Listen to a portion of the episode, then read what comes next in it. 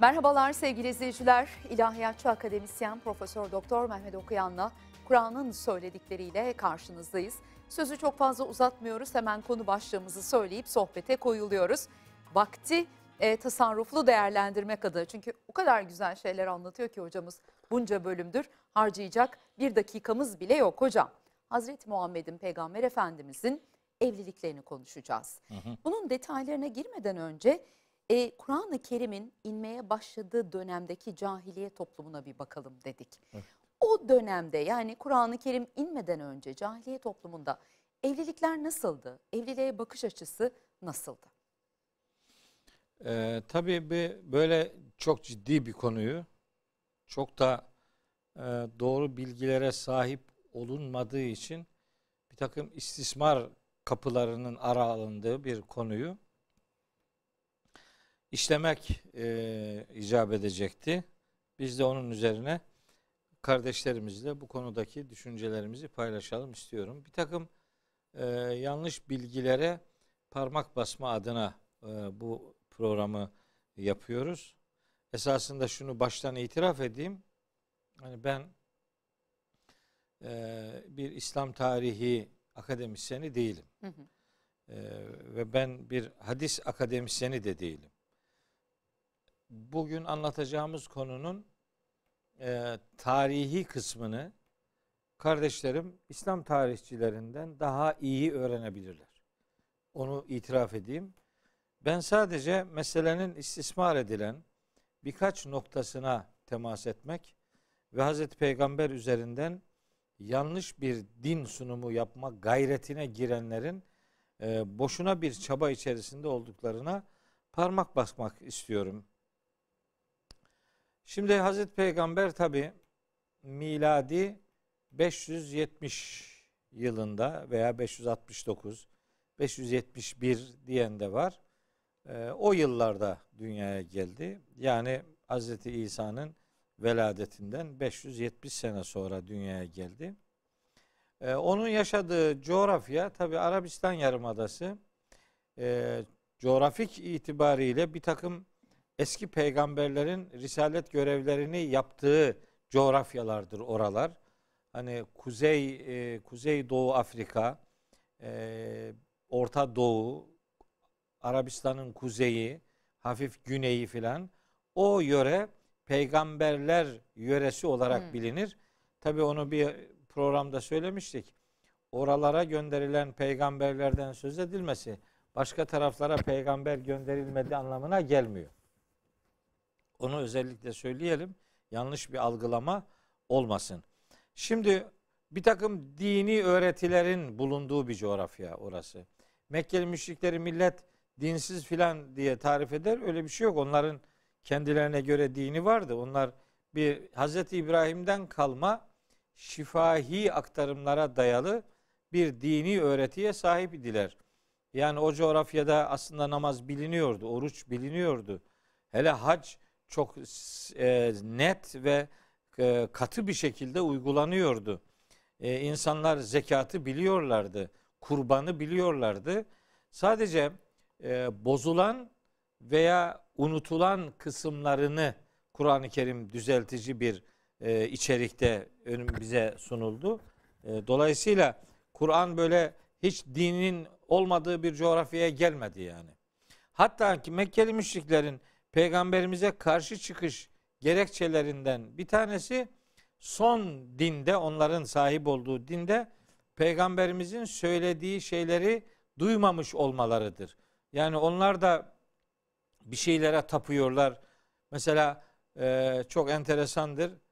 Şöyle ayet kelimeler var. Rabbimiz buyuruyor ki ve le in men halakas semavati vel arda onlara sorsan ki gökleri ve yeri kim yarattı diye le yekulunne Allahu kesin olarak Allah yarattı derler.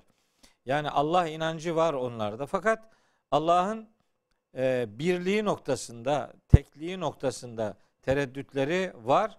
Aracı ilahlar ediniyorlar, putlar ediniyorlar. Melekleri Allah'ın kızları sanıyorlar.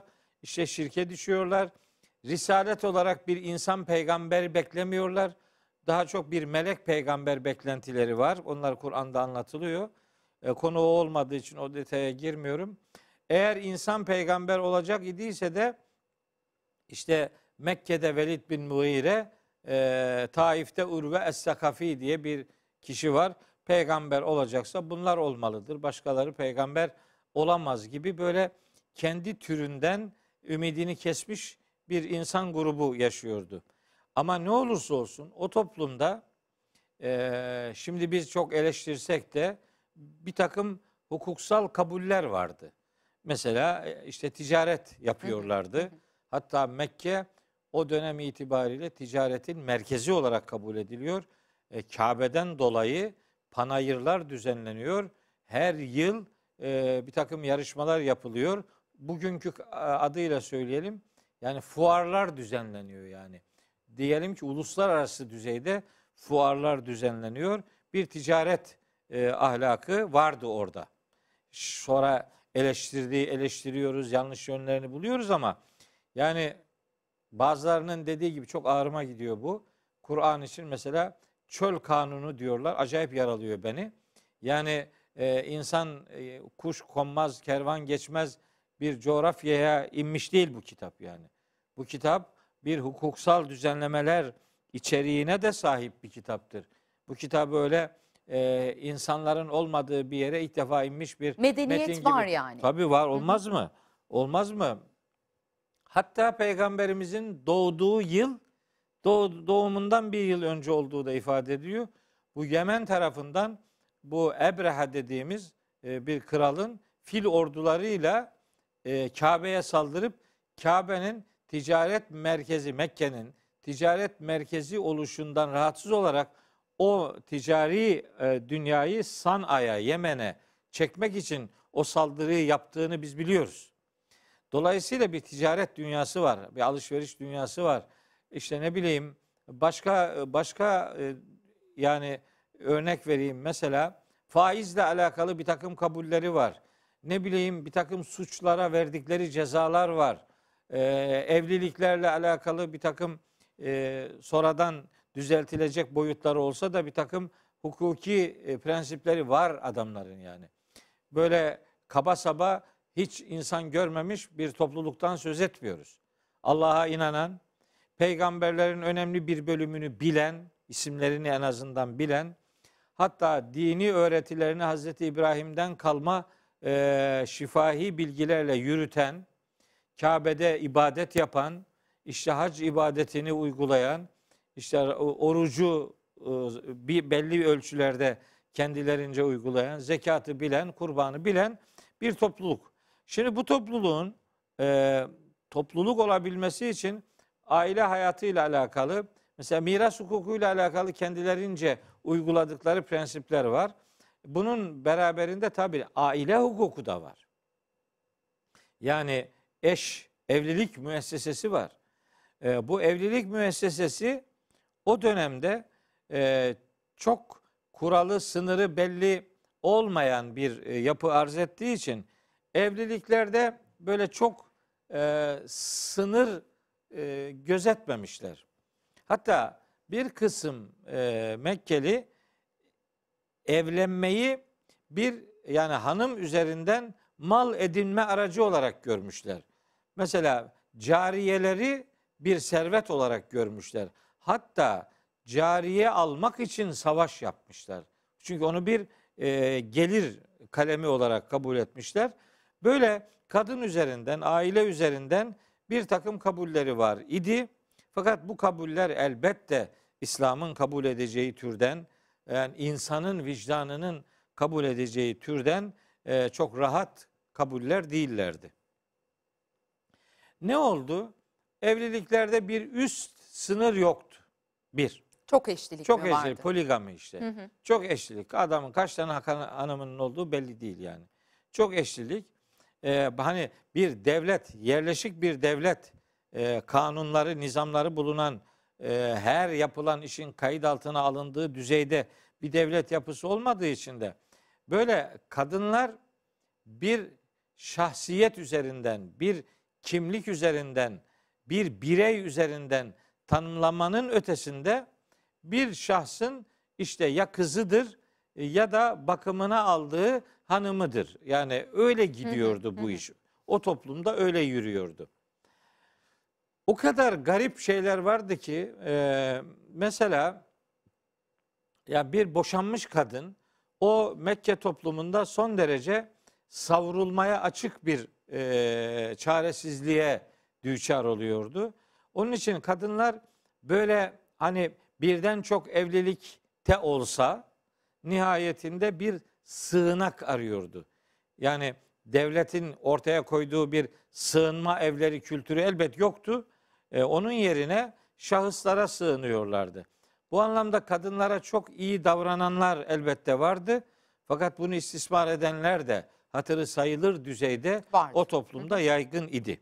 İşte böyle bir coğrafyada kadının adının olmadığı bir coğrafyada e, bazı sembol isimler de aslında varlık ve hayat yaşamışlardır. Hazreti Hatice gibi mesela e, çok nadir de olsa ticaret erbabının arasında başarılı bir e, ticaretçi olarak bilinen e, nadir örnekler var. Fakat kadının genel olarak Mekke toplumu itibariyle söylüyorum e, mal sahibi olma e, şeyi yok, durumu Hakkı yok. yok. Genel genel olarak. Teker teker ufak tefek istisnalar var ama genelde tanımlayacaksak bir e, mal edinme hakkı yok pek. İki mirastan hakkını alma durumu pek yok. Üç kadın Araplar namuslarına da çok düşkün insanlar olarak bilinirler. Her millet tabii ki öyledir. Ee, onlar böyle e, kız çocuklarının yarın bir gün başlarına namusla alakalı bir sıkıntı getirmesi endişesi taşıdıkları için bir, bakımıyla alakalı problemler yaşayabilecekleri için iki, savaş ortamında düşmana karşı savaşta hani orduya e, hatırı sayılır bir destek veremeyecekleri için bazı Mekkeli müşrikler kız çocuklarını öldürüyorlar. Şimdi bir taraftan da böyle zalimane bir durum vardı. Yani tamamen bir kabileydi hiç kuralı muralı yoktu demiyorum ama böyle övülecek bir durumu da yok. Yani özellikle kız çocuklarına karşı, kadınlara karşı alışverişle alakalı çok korkunç bir tefecilik e, ahlaksızlığı vardı o toplumda. Böyle bir coğrafyaya Hazreti Peygamber son peygamber olarak gönderildi, görevlendirildi. Görevi oradan başladı. Neydi e, asıl görevi? Bir, insan haklarına dikkat çekmek. İnsan, insan Allah'ın bir kitabıdır. Onun herkes, herkesin ne kadar hakkı varsa kadın erkek, çoluk çocuk, yaşlı ihtiyar kim varsa hepsinin de öyle bir e, kimliği var, bir hayat hakkı var. O hayat hakkına insanların saygı duymasını istiyor. Ve bu saygı duymayı da mesela kız çocuklarının bakımıyla alakalı, onların e, önemsenmesiyle alakalı peygamberimizin böyle çok yürek ferahlatıcı tavsiyeleri olduğu gibi kız çocuklarını hunharca katleden bir takım Mekkelilerin mahşerde Allah'ın huzurunda yargılanırken ilk hesaba çekilecekleri konunun o günahsız çocukları kız çocuklarını öldürmeleri üzerinden şekillenecektir. Meselenin böyle bir tarafı da olduğunu ifade edeyim. Şimdi geliyor Peygamberimiz Risalet hayatı boyunca tabi bu Mekke'deki bir takım yanlış giden şeylere de ister istemez e, müdahale edecek. Peygamber olmadan önce e, Efendimiz Aleyhisselam'ın Mekke'de çok e, böyle gözde bir durumu var. Yani çok Mekkeliler onu böyle sıradan bir Mekkeli olarak görmüyorlar. Yani, Emin olması mı? E, o bir tarafa mesela çok zeki bir insan Hazreti Peygamber. Acayip acayip problemleri çözüyor. Yani koca koca adamların çözemeyeceği bir problemi 25-30 yaşındaki e, Abdullah'ın oğlu Muhammed çözüyor. O zaman peygamber değil tabi. Abdülmuttalib'in e, işte torunu, Torunu. Ebu Talib'in yeğeni Abdullah'ın oğlu Muhammed çözüyor. Mesela son derece zeki olduğu için Hazreti Hatice'nin ticaret işlerini o yürütüyor. Hatta başka ortaklıklar da yapıyor. Yani çok başarılı olduğu için başka ticaret erbabı da onunla ortak iş yapmayı istiyor. peygamberimizin öyle ortaklıklar yaptığına dair de rivayetler var.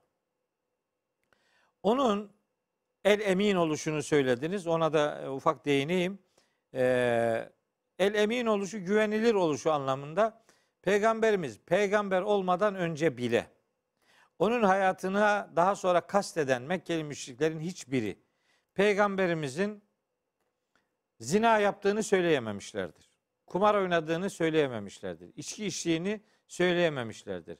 E, cinayete karıştığını söyleyememişlerdir. Dedikodu iftira yaptığını söyleyememişlerdir. Garibanlarla ilgilenmediğini söyleyememişlerdir. Toplumuna bigane davrandığını söyleyememişlerdir.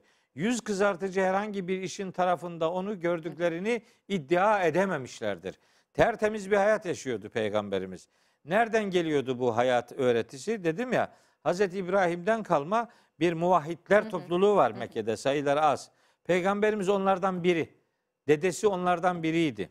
Dedesi zaman zaman Hira mağarasına çıkıp orada Rabbini tefekkür ederdi. Peygamberimiz ondan öğrendiği bu uygulamayı kendisi de zaman zaman yapardı. Çıkardı Hira mağarasına. Orada e, bir hafta on gün kaldığı rivayetleri var. Bunlar tabi Kur'an'da yok. Peygamberlik öncesi Kur'an'da nerede olsun? E, bunları rivayetlerden öğreniyoruz ama Kur'an'a aykırı bir taraf olmadığı için bunları söylüyorum.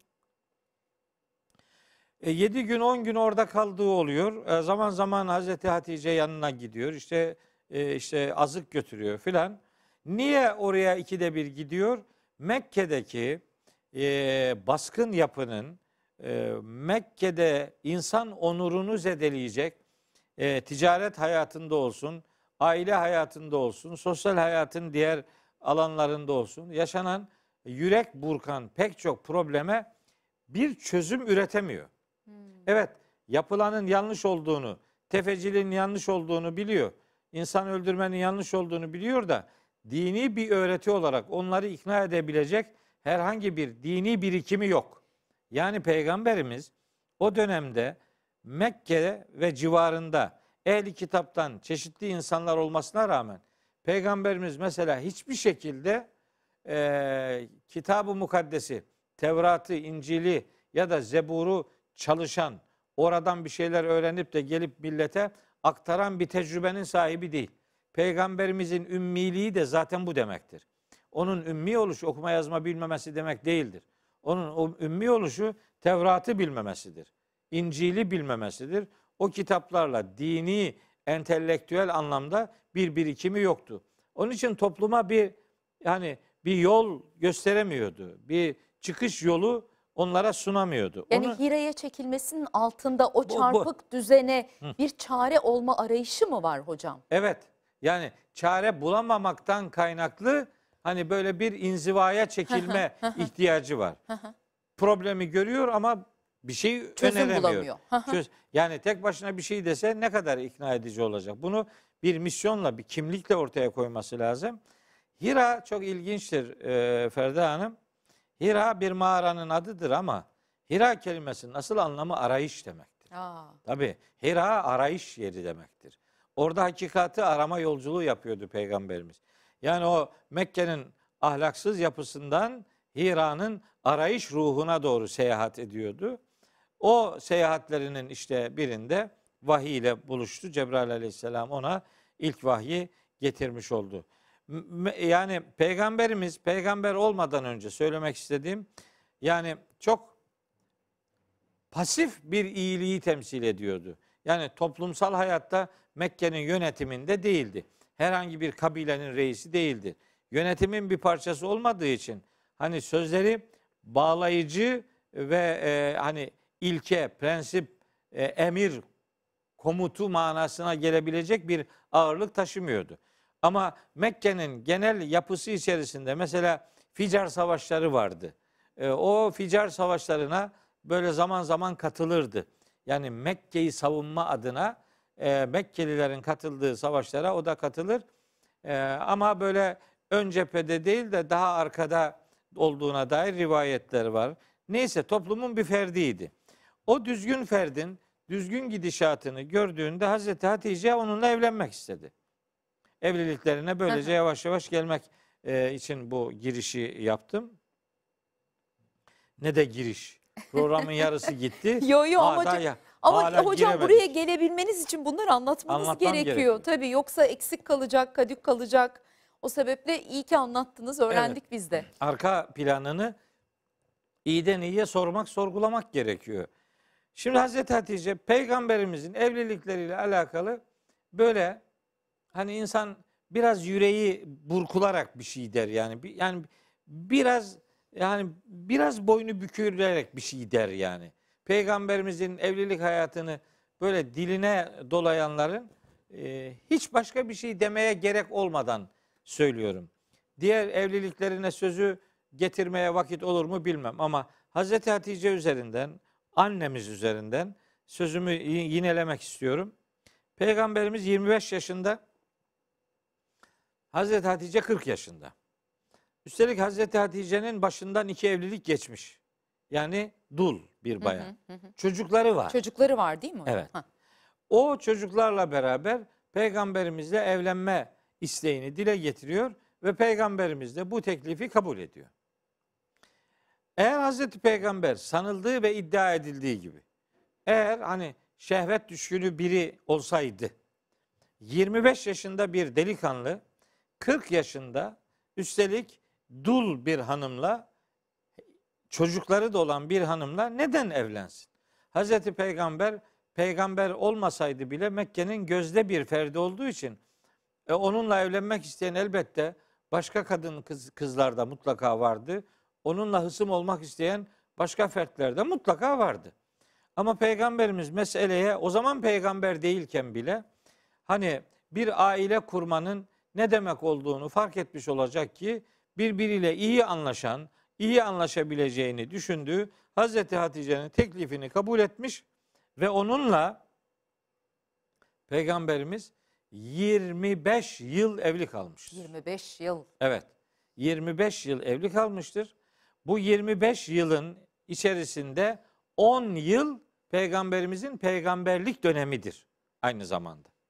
Yani 15 yılı peygamber olmadan önceki dönemdir. O ticareti Son yoğun 10 götürdü. yılı da Son 10 yılı da peygamberimizin peygamberlikle şereflendirildiği dönemi kapsar. Bakın ister peygamberlik verilmeden önceki 15 yıl olsun, ister peygamberlik verildikten sonraki 10 yıl olsun. Toplam o 25 yıllık evlilik hayatında peygamberimiz asla ve asla ikinci bir eşle evlenmemiştir. Yani Hazreti Hatice ile beraber Efendimiz Aleyhisselam'ın başka bir hanımı yoktur. Ve bu tek eşli hali 50 yaşına kadar devam etmiş. Ee, Hazreti Hatice validemiz vefat edince onun hatırasını e, hürmetle karşıladığını gösterme bakımından rivayetlere göre 3 yıl veya 2,5 yıl evlenmemiş. Başka hiç kimseyle evlenmemiş.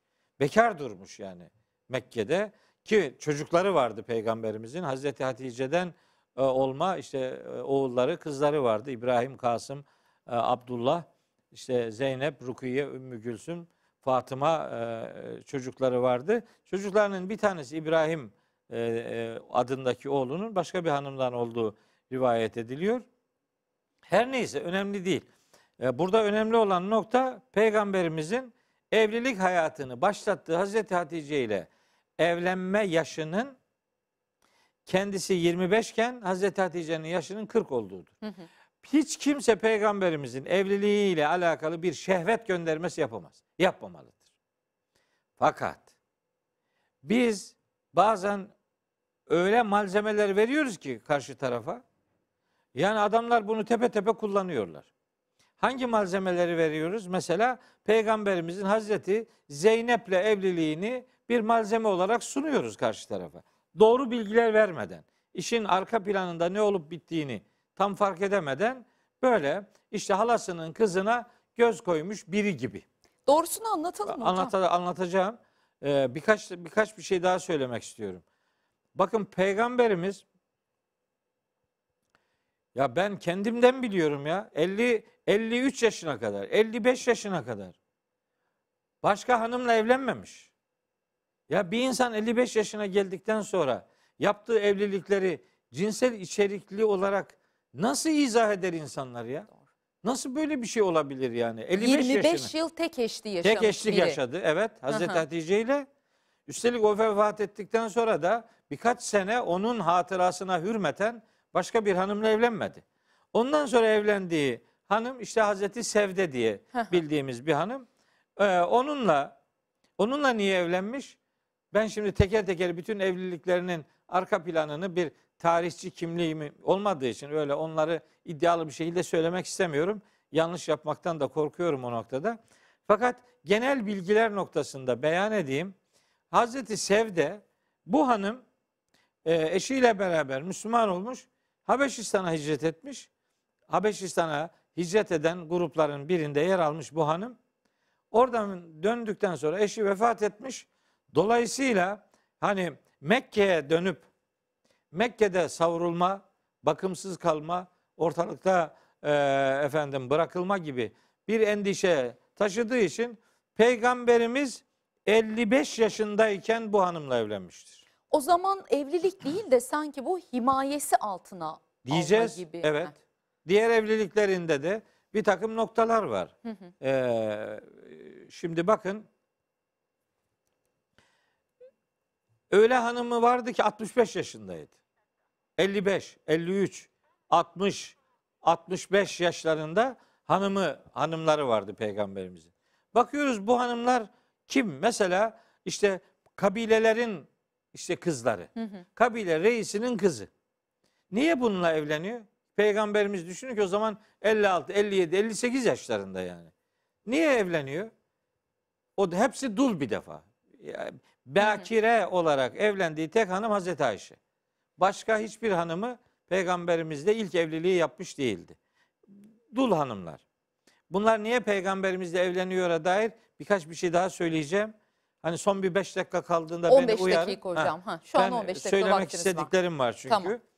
Şimdi kabile reislerinin kızıyla evleniyor. Bir kabile reisinin kızıyla evlenmek hısımlık ortaya koymak demektir değil mi? Siz bir kabile reisi olsanız, kızınız da bir başka yönetimin başkanının eşi olsa, siz kızınız oradayken oraya savaş açar mısınız kolayına? Kızınız orada da çocuğunuz orada yani. En azından bu e, savaş e, ortamlarını e, minimize etme noktasında onların düşmanlıklarını, onların e, efendim karşı çıkışlarını, onların devlete zarar verici tutum ve davranışlarını e, olabildiğince törpüleme, minimize etme anlamında siyasal evlilikler vardır peygamberimizin hayatında. Bir. İki, Hazreti Sevde örneğinde olduğu gibi yaşlı kadınlar, başka daha yaşlı kadınlar da var. Bakıma muhtaç. Biraz önce cahiliye dönemini anlatırken aslında kısmen ona temas ettim. Yani o Arap toplumunda bir kadın boşandığı zaman o kadın toplumda çok felaket bir şekilde savruluyor. Yani e, boşanmış bir kadına kimin nasıl tavır ortaya koyacağı çok belli değil. İsteyen istediğini pat diye alıyor yani. Alıyor, bırakıyor. Bir e, bir darma duman görüntü var. Kadınlar sahiplenilmek istiyorlar. Ve Müslüman oldukları için eziyete maruz bırakılma tehlikesi bulunan e, hanımların peygamberimizin evinde bir anlamda sığınmaya alındıkları, onların bakıma e, alındıkları, onların sıkıntılı savrulma ortamından kurtarıldıkları evlilikler var. Bu ikinci evlilik türü bunun üzerinden gidiyor. Şimdi baş bir üçüncü bir evlilik türü daha var. O da cariyelerle evlenmek. İki tane örnek var. İşte e, Safiye ve Cüveyriye örnekleri. Şimdi bu e, örneklerde Peygamberimiz hiçbir hanımı özellikle Hazreti Safiye ve Cüveyriye annemiz Hı hı. üzerinden söylüyorum. Bunlar cariye olarak peygamberimizin evinde bulunmamışlardır. Yani şunu söylemek istiyorum. Hazreti Peygamber evinde cariye bulunduran bir insan olmamıştır. Bir cariye ile evlenmek o cariyenin zaten evlenmeyle hürriyetine kavuşması, Kavuşması eşdeğerdir. anlamına gelir. Ha. Dolayısıyla cariyelik kurumunun bitirilmesine dair Kur'an-ı Kerim'de 10 tane prensip vardır. O on prensibin en can alıcı noktalarından biri cariyelerle evlenmek, köleleri evlendirmektir. Köleler hür bir kızla evlenince hürriyetine kavuşuyor. Cariye hür bir erkekle evlenince o da hürriyetine kavuşuyor. Böylece bu evliliklerde aynı zamanda hani siyasi ilişkiler noktasında bir iyileştirme, e, bir barış, bir dostluk ortaya koyma gayretinin ötesinde cariyelik kurumuna kurumunu bitirmeye yönelik de bir örnek evdir Hazreti Peygamber'in evi. Yani bunu cariyeyi evde cariye olarak bulundurmak değildir sünnet olan.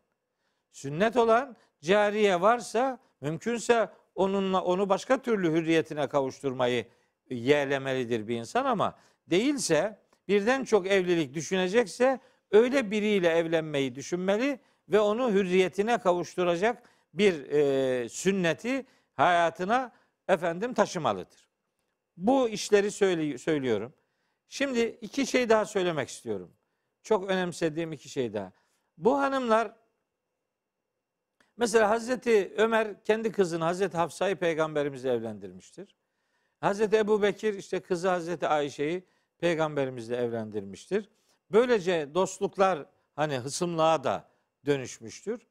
Ancak burada e, özel gözden kaçırılmaması gereken en önemli noktalardan biri de bu hanımlar hem toplumsal hayatta savrulmak istemiyorlar hem bir şeyi daha göze alıyorlar. Eğer peygamberimizle evlenmişlerse, hı hı. Eğer ondan ayrılırlarsa başka bir evlilik yapamayacaklar. He. Bakın onu da göze alıyor. He. Niçin? Çünkü Kur'an-ı Kerim'de peygamber hanımlarının ümmetin annesi olduğu ve o annelerimiz dediğimiz kadınlarla peygamberimiz vefat ettikten sonra hiç kimsenin hiçbir şekilde evlenemeyeceği hükmü var Ahzab suresinde. Bunu da göze alıyorlar. Bunu göze alınca ne demek istiyorum? Aslında demek ki bu hanımların asıl amacı bir korunma, bir sığınma, bir iletişim, e, kabileler arası e, bir siyasi iletişimin efendim unsuru olmak, e, savrulmaktan kurtulmak, bir de bence en önemlisi peygamberin hanımı olmak, ümmetin annesi olmaktır.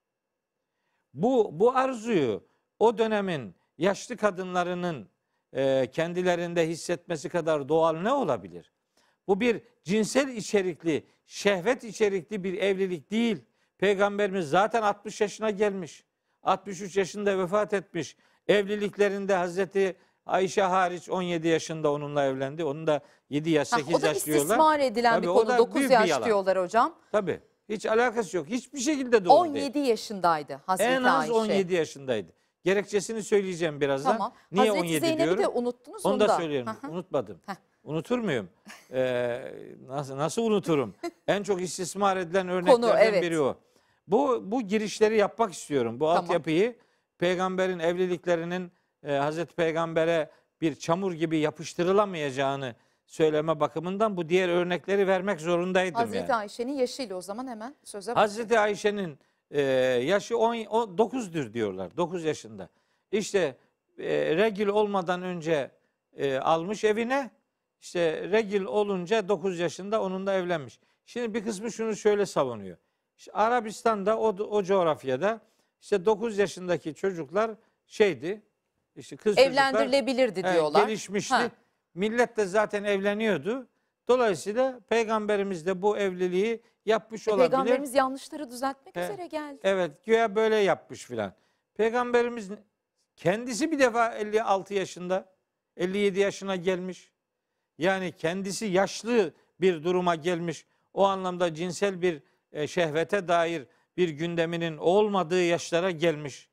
E, o o yaşlarda Hazreti Ayşe ile evliliğini 9 yaş diye izah etmek bir defa tarihi vaka olarak uygun değildir. Hazreti Ayşe'nin yaşı asla ve asla onunla evlendiğinde 9 filan değildir. Ablasının üzerinden verilen bir takım örnekler var. O örneklerden hareketle en az 18 veya 17'dir. Niye 18 veya 17 diyorum? Onun iki gerekçesi var. Tarihi tespitlerin ötesinde iki gerekçesi var. Bir, o dönem Arabistan Yarımadası'ndaki kız çocuklarının regil yaşları yaşla- yaklaşık olarak 9 civarı. Araplar kız çocuklarının yaşlarını söylerken regilden sonrasını sayarak söylerlermiş. Yani işte ergen olduktan sonra bu kız 5 yaşındadır demek 5 artı 9 demek yani. Başlangıç sayıyor Evet yani. bu kız 9 yaşındadır demek 9 artı 9 demektir yani 18.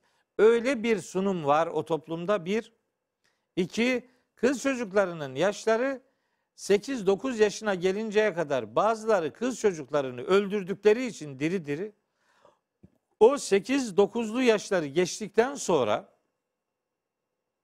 kaç tane e, şey kaç sene yaşadıysa hani 9 yaşında kız çocuğunu 8 yaşında öldürüyor ya ölümden kurtulma yaşı adeta 9 yaş gibi görülüyordu. O e, babalarının öldürdüğü çocuklardan dolayı. Şimdi eğer bir çocuk 9 yaşındadır demek o babaların o çocukları öldürdüğü 9 yaştan sonraki 9 yaş demektir.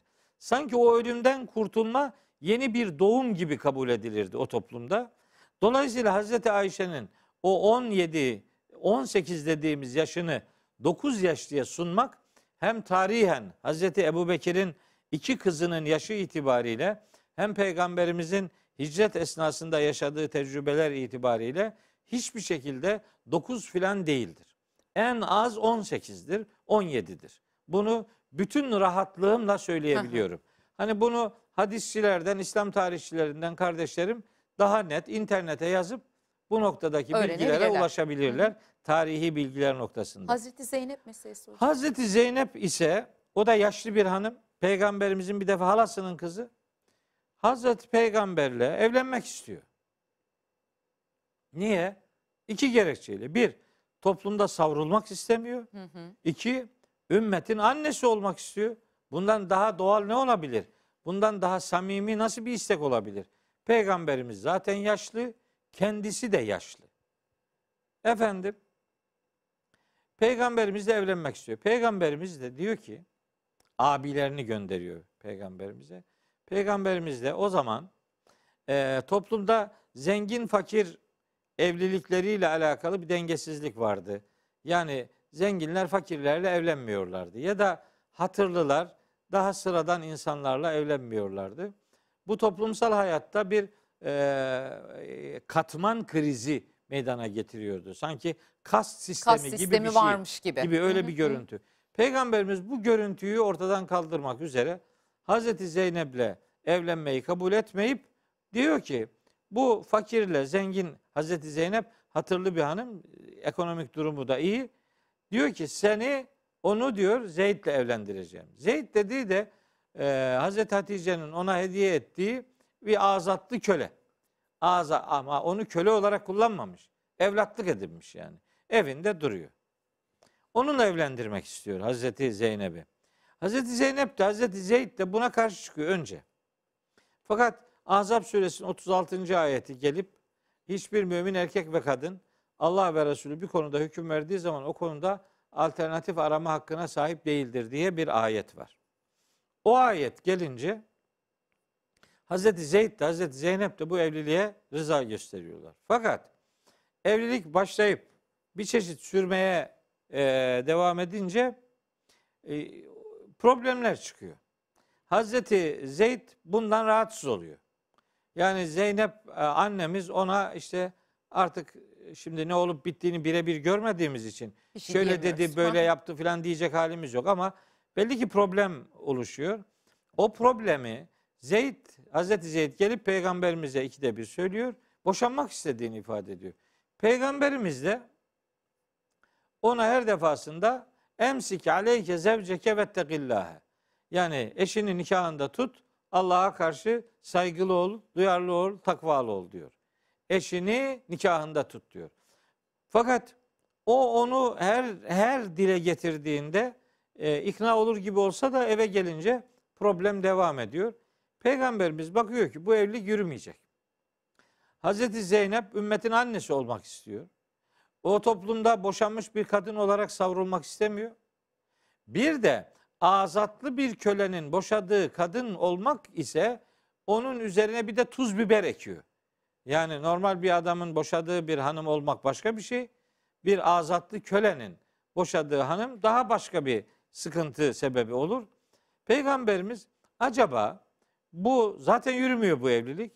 Bu e, yürümeyen evlilikte zaten evini başka hanımlar, zaten yaşlı hanımlar var bir anlamda bakımhaneye dönüştürmüş evini. Bunu da bizim eve alsak acaba? Fakat bu arada diyor ki evlatlığın hanımı kişinin kendi oğlunun hanımı gibidir diye bir kabul var. Hatta peygamberimizin o zaman yaşamakta olan erkek evladı olmadığı için bu azatlı kölesi olan Zeyd'e Muhammed'in oğlu Zeyd derlermiş. Onun üzerine Allahu Teala Ahzab suresi 40. ayette diyor ki: "Ma kana Muhammedun eba ahadin min ricalikum." Muhammed sizin yetişkin erkeklerinizden hiçbirinin babası değildir. Yani Hazreti Zeyd'e peygamber Muhammed'in oğlu Zeyd diyorlardı. Onu iptal ediyor. Zeyd peygamberimizin oğlu değil. Azatlı bir köle olarak evinde bulundurduğu bir evlatlık konumundaydı. Ama evlatlıklar kişinin kendi evladı değildir. Evlatlık edinmek çok haysiyetli bir iştir. Hı hı. Çok önemli bir duyarlılıktır. Hiç yani tarif edemeyeceğim kadar büyük bir âli cenaplık fedakarlıktır. Mutlaka tavsiye ederim kardeşlerim alabiliyorlarsa evlatlık adın alsınlar. Koruyucu aile olabiliyorsa olsunlar. Ama bilmelidirler ki bu bakımını yaptıkları çocuklar onların kendi çocukları değiller. Bu kendi çocukları olmadığı için hem miras noktasında hem mahrem namahremlik noktasında hem evlilikle alakalı konularda bu benim evlatlığımdır. Benim başka hanımdan olan kızımla evlenemez filan öyle yasaklar yok yani. Hı hı. Çünkü o Kan bağı yok kişinin zaten, evet değil mi? kendi nikah bağı da yok, kan bağı da yok, süt bağı da yok. O çocuk evlatlık olarak bakılıyor olsa da kişinin kendi çocuğu değildir. O evlatlıklar kişinin kendi çocuğudur zannıyla evlatlığın boşadığı bir hanımla evlenmek kişinin kendi geliniyle evlenmek gibi algılandığı için o toplumda peygamberimiz önce bunu söyleyemiyor yani. Böyle diyecekler millet diyor. Allahu Teala da diyor ki Allah'ın bu konuda verdiği hüküm bellidir. Dolayısıyla senin bu konuda milletten çekinmendense Allah'a karşı çekinik olman daha doğrudur.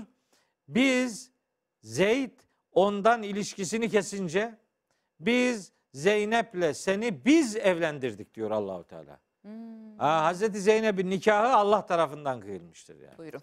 Ya bu bu bir cinsel şehvetle alakalı bir şey Hiçbir değil. evliliğinde yok, Yok, ki hocam Hazreti yok. Hatice annemizi ve ondan meydana gelen çocuklarını saymazsak hiçbir evlilikte yok sonrası. Yani yok evet. Nihayetinde ama hala bunu diline doluyorlar. Adam diyor ki Tamamlıyoruz hocam. ya kardeşim yani şunu diyorlar ya. İşte peygamberimiz de ya bunu derken vallahi içim içim titriyor yani. İşte eşleriyle alakalı eşleriyle ilişkilerini peygamberimiz na- nasıl millet biliyor bunları ya? Şöyle yapardı, böyle yapardı filan bilmem ne. Bu mahrem şeyleri anlatıyorlar. Ondan sonra da milletin eline koz veriyorlar. Ondan sonra Hazreti Zeynep'in evine gitmiş de bir gün onu işte elbiseleri biraz ya- e, hafif görmüş de işte ey kalpleri eviren çeviren Rabbim demiş de hep yalan. Bu da utanç verici. Utanç Bunları verici, anlatmak şey. bile utanç verici. Zul değil mi ya? Bunlar kitaplarda Ha, yazıldığı maalesef. için şimdi bunları görenler peygamberimize bu noktada iftira atıyorlar. Yani açıp benim bu konuda yaptığım çok e, etraflı konuşmalar var. Başkalarının yaptığı konuşmalar da var. İstismar edenler de var. Ez cümle şunu söyleyeyim ve bitireyim. Hazreti Peygamber'in evlilikleri şehvet evlilikleri değil, şefkat evlilikleridir bir. Hazreti Peygamber'in evlilikleri toplumu eğiten birer evlilik kurumudur. Çünkü ezvacı tahirat dediğimiz bir ashab-ı suffesi vardır. Erkeklerden oluşan bir de ezvacı tahirat vardır. İşte tertemiz eşler. Onlar ümmetin ümmetin hanım hocalarıdır.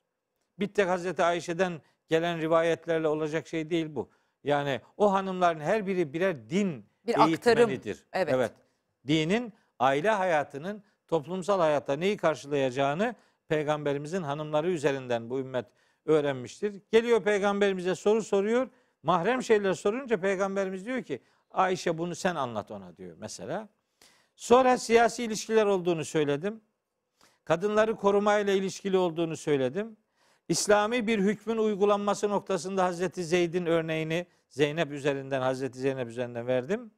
Dostluk ve hısımlık ilişkileriyle toplumsal hayatta bir takım kavgaların önünü kesmeyi e, peygamberimizin öncelediğini ifade edeyim. Bu arada kadınların savrulma isteklerinin önüne geçilmesi ve ümmetin annesi olma arzularıyla peygamberimizle birer şefkat evliliği yaptıklarını bu vesileyle söyleyip meselenin şehvet boyutunun bulunmadığını özellikle kardeşlerime buradan Bu ifade kadar etmiş diyoruz. olayım. Evet. Yani evet. Çok teşekkür ederiz hocam. Sağ olun, var olun. İzlediğiniz için de sizlere teşekkür ederim. Kur'an'ın söyledikleriyle yeniden karşınızda olacağız.